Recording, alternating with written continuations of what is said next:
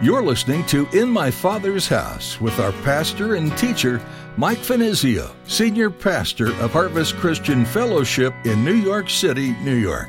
In my Father's house, there's a place for me. In my Father's house, where I long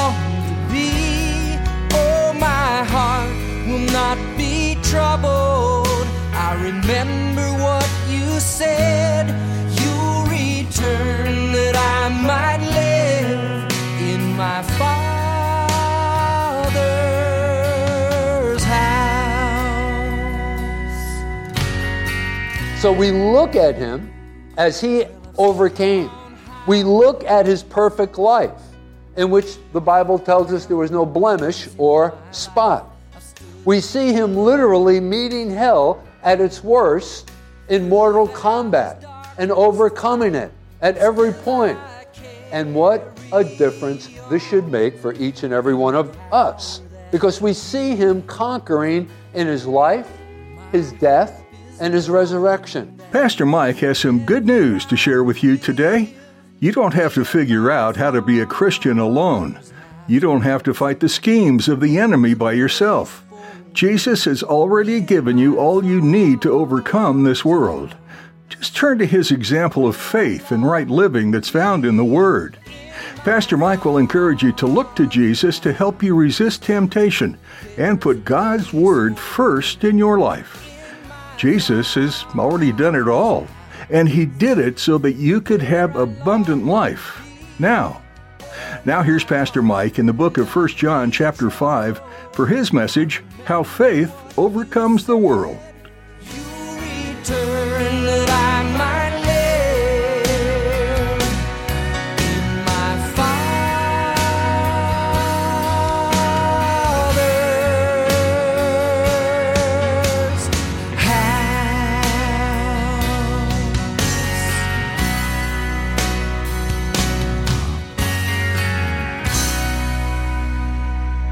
This evening, once again, we're back in our series in 1 John, so grab your Bibles.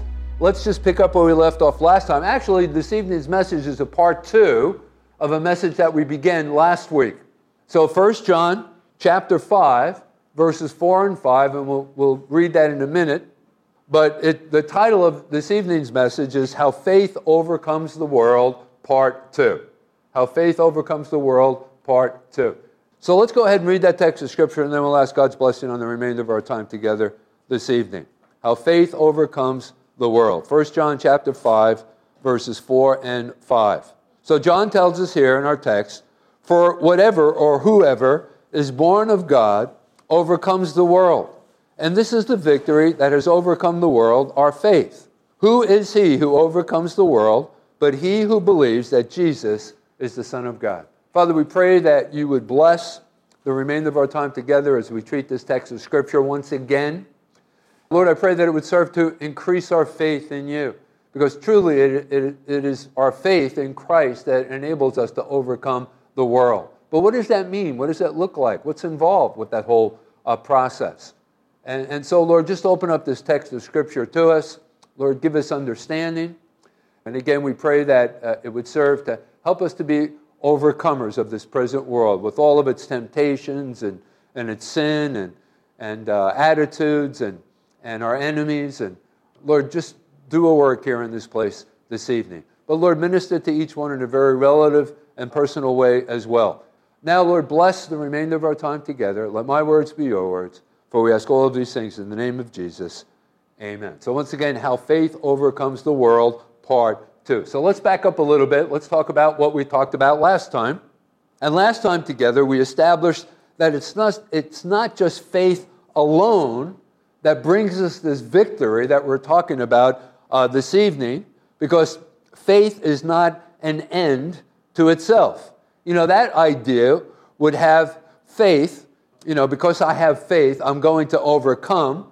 If you think about it, that would only be positive thinking. But that's not what John is suggesting here. You see, it is faith in the person of Jesus Christ and who he is and what he accomplished for us. He is the Son of God, the Savior of the world. Jesus the victor, the Lord of Lords. Now, we want to work out in detail how this faith in Christ works out in practice and helps us to overcome. You remember in the introduction last week, I had mentioned that I've divided this subject, that is, how faith overcomes the world, I divided this subject into two different headings. The first of which was passive faith. And really, last Thursday's message was all about passive faith and what that means. And I'll go over that briefly again in just a moment. So, the two different headings passive faith and then active faith. Last week we talked about passive faith, and then this week we're going to talk about active faith and what that looks like. Now, to rehearse what I've already mentioned last time together, let's go back and uh, I gave you a basic, simple working definition of what I meant when I used that uh, phrase, passive faith. Passive faith is simply taking the raw faith that we possess and placing it in Jesus, realizing our weakness, our inability to overcome. Remember, Jesus himself said in John's Gospel in chapter 15, apart from him, we can do nothing.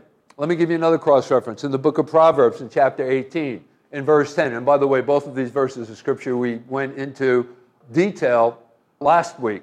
But the name of the Lord is a strong tower, the righteous run to it and are safe. So that's basically it. That, I hope that kind of gives you the understanding and an idea of what I meant when I used that phrase, passive faith. That's, that's basically it. Fleeing to Jesus, finding safety in Him, becoming like a little child, completely relying upon Him for everything.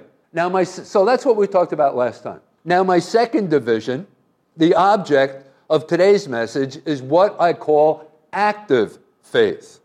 And this would include the activity of faith, the thinking out of the Christian gospel, and we'll talk some about what I mean when I say that, the thinking out of the Christian gospel, what does that mean? And what faith in Christ really means.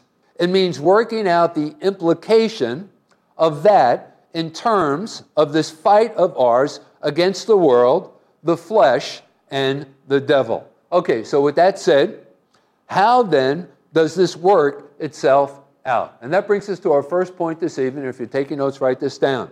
First of all, and this is all a part of active faith.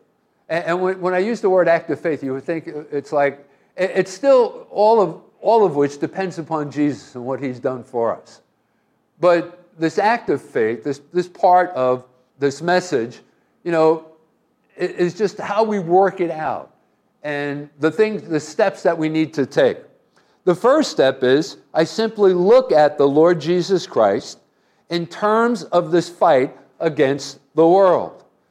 Basically, I'm suggesting that we ask ourselves this question Why did Jesus ever have to come into this world? And that's exactly how I'm working out my faith in Christ.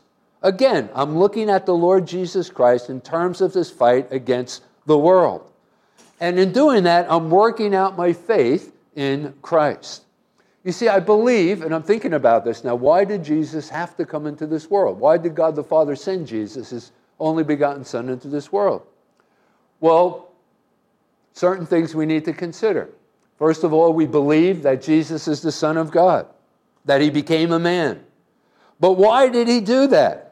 Simply, it was because of the power of sin, Satan, and evil. You see, Jesus came because he was the only way in which we could be delivered from the world. And this is the first thing that we need, or the first step that we need to take as we're working out this faith actively. We just simply ask ourselves the question why did God the Father send his Son, Jesus Christ, into this world? He came into this world because the world was dominated by sin. And it is only as I believe that Jesus is the Son of God that I begin to understand the nature of the fight in which I am engaged, realizing that I am absolutely powerless to overcome it. You know, people are so optimistic about this present world in which we live. People suggest, and you've probably heard this in many different forms, in many different ways. People have suggested, well, you know, there's a new day dawning. You know, back in the 60s, we referred to it as the age of Aquarius. You know, it was interesting. I was driving here uh, this evening, and there they have a bunch of archaeologists out at Yasgur's farm up in Woodstock, and they're trying to find the exact location of where the stage was. But the interesting thing about it was that it's been 50 years since Woodstock. You, can you imagine that? Man, 50 years. I was just a teenager, really. Well, maybe a little bit older than a teenager. But 50 years ago, next year, it's going to be 50 years since Woodstock. How crazy is that? But back then, we referred to it as this new day dawning as the age of Aquarius. Today, people refer to it in a bunch of different ways. You know, we're moving towards an age of enlightenment. We think that the world is going to get better. But the truth of the matter is, it's only going to get worse.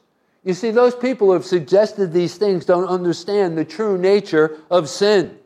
You see, sin is so tremendous that man is unable to overcome it. That is, apart from God. And that's the reason why God had to send his son into the world. Do you see then how this enables us to overcome the world? So, how can I overcome the world? Unless I have seen the nature of the problem. But the moment I have faith in Jesus, and remember, that's what John is suggesting here. But the moment I have faith in Jesus, I begin to understand it. Only the Christian can see through this world. Because the truth of the matter is, everybody else is dominated by the world, they are governed by it. It's all around us. You know, just think about how people vie with one another in their so called enjoyments, all of their efforts to gain certain positions, the excitement of it all, you know, all of which they believe the world has to offer them. What's the matter with them? That's the question. Well, simply, they aren't able to see through it. Hey, the world, the truth of the matter is, is not a wonderful place. Those same people have been duped. But the moment I become a Christian, I see the world as it really is. I've taken on a new view. It's a Christian's world view. And thus there is a detachment about us. It's sort of like we see it from the outside. It's not that we can't enjoy some of the good things. That's not what I'm suggesting. Don't misunderstand where I'm going with this message. But it's sort of like we're on the outside looking in.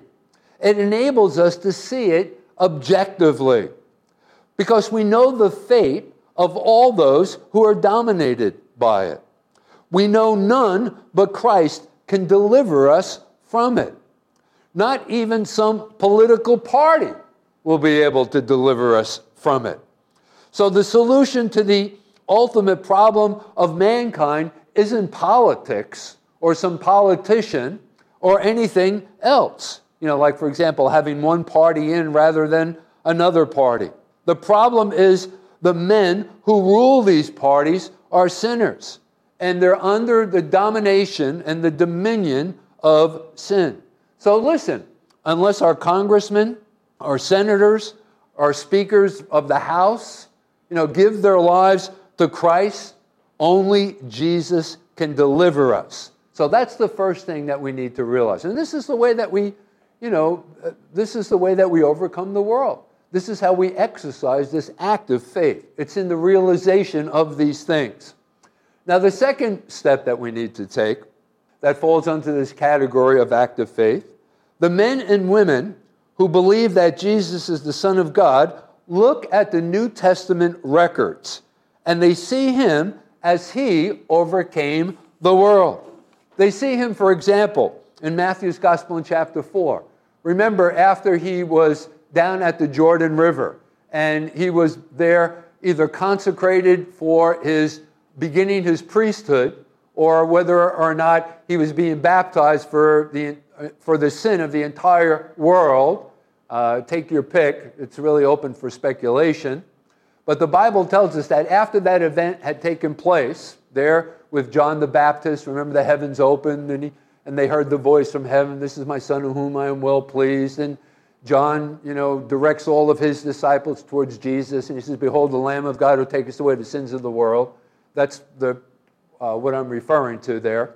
But then the Bible tells us that he was led into the wilderness by the Spirit, and he was fasting there for 40 days and 40 nights, during which time the devil came and he began to tempt him.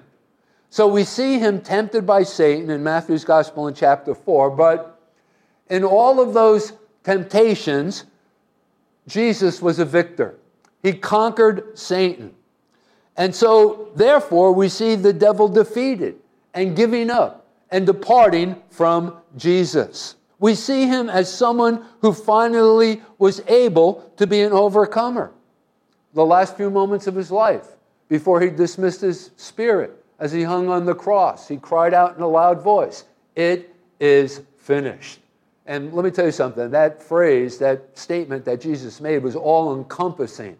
It had to do with the, the, the fact that he had finished the work that the Father had sent him to do, that through his death on the cross, he paid the penalty for our sin, past, present, and future, for the entire world, for those who would believe on him, that he would uh, make a way for us to be able to uh, enter heaven, to live with him for all of eternity, to be accepted by God the Father.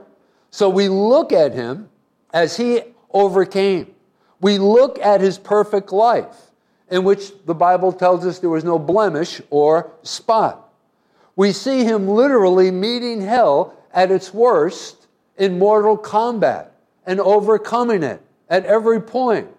And what a difference this should make for each and every one of us. Because we see him conquering in his life, his death, and his resurrection.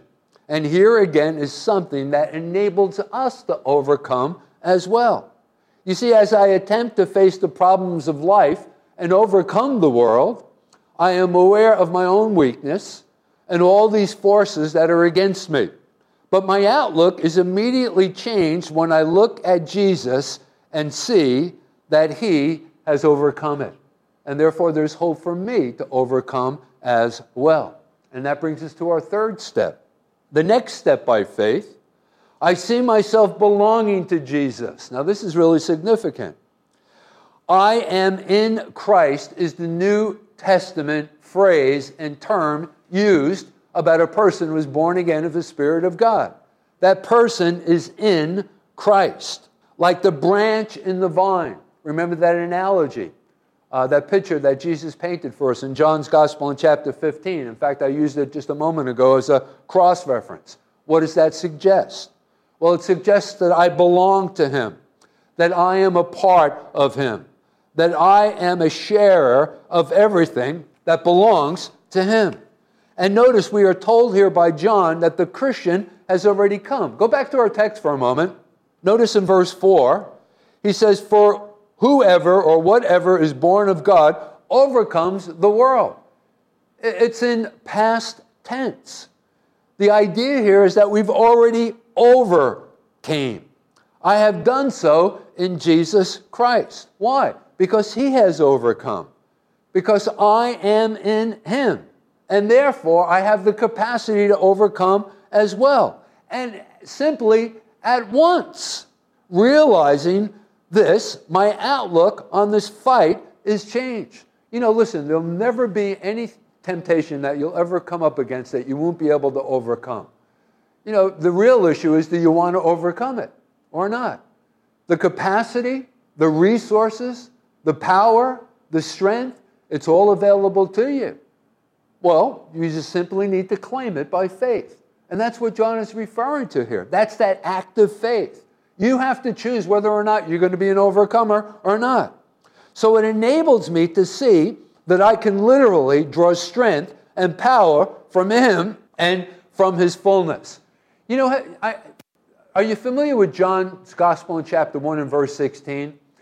Here's a, here's a different spin on it. Maybe you've never considered it from this perspective before, but in John's Gospel in chapter 1, in verse 16, notice what it says here. It says, and of his fullness, and in context, he's talking about Christ here, and of his fullness we have all received. You see that? of the fullness of Christ, His strength, His power, His capacities, His resources. It's all there for us, for the taking. The idea here is that I have unlimited resources behind me. Why? Because I am in Him, and thus I can therefore draw upon Him. And there's no enemy I'll ever face that can withstand Him. Now, that brings us to our fourth point this evening.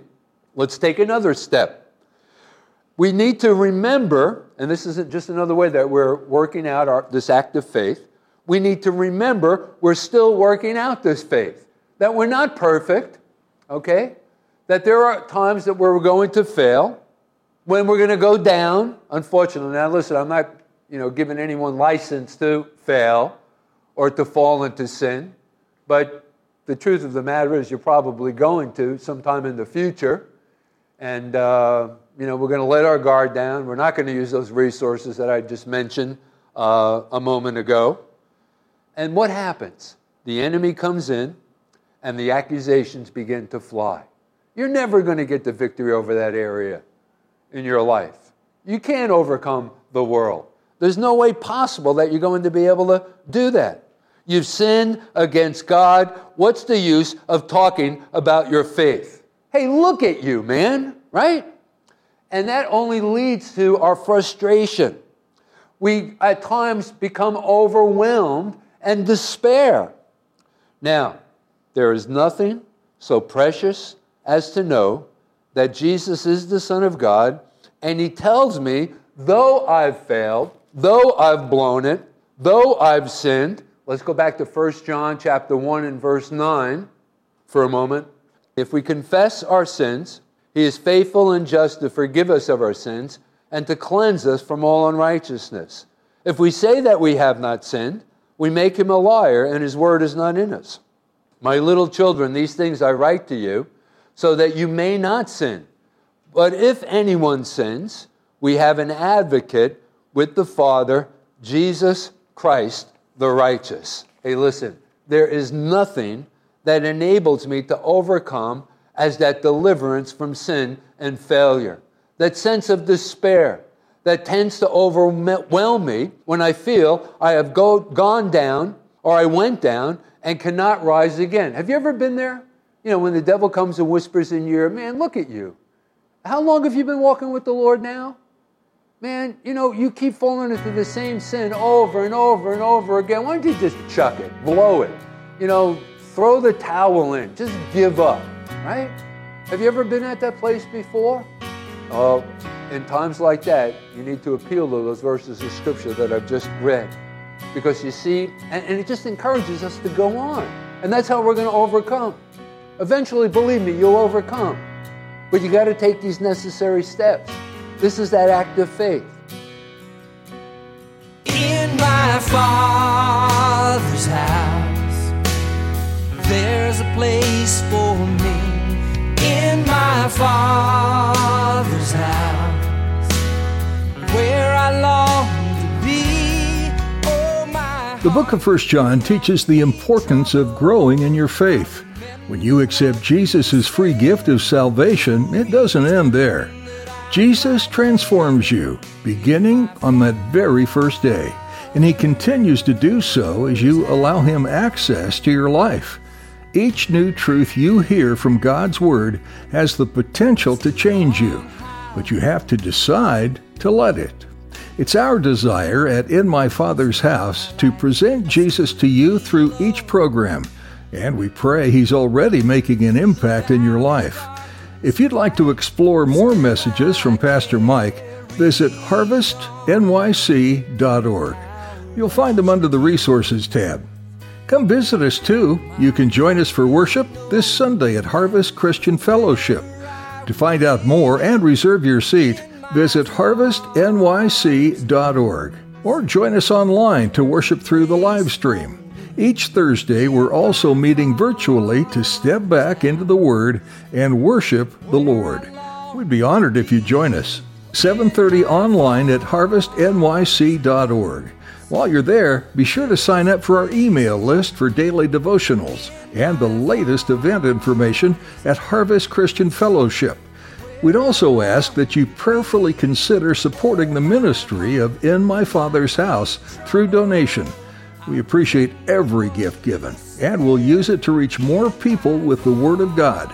Find out more and donate securely online by clicking the Donate tab at harvestnyc.org. That's all for today. We hope you'll join us again right here on In My Father's House. I remember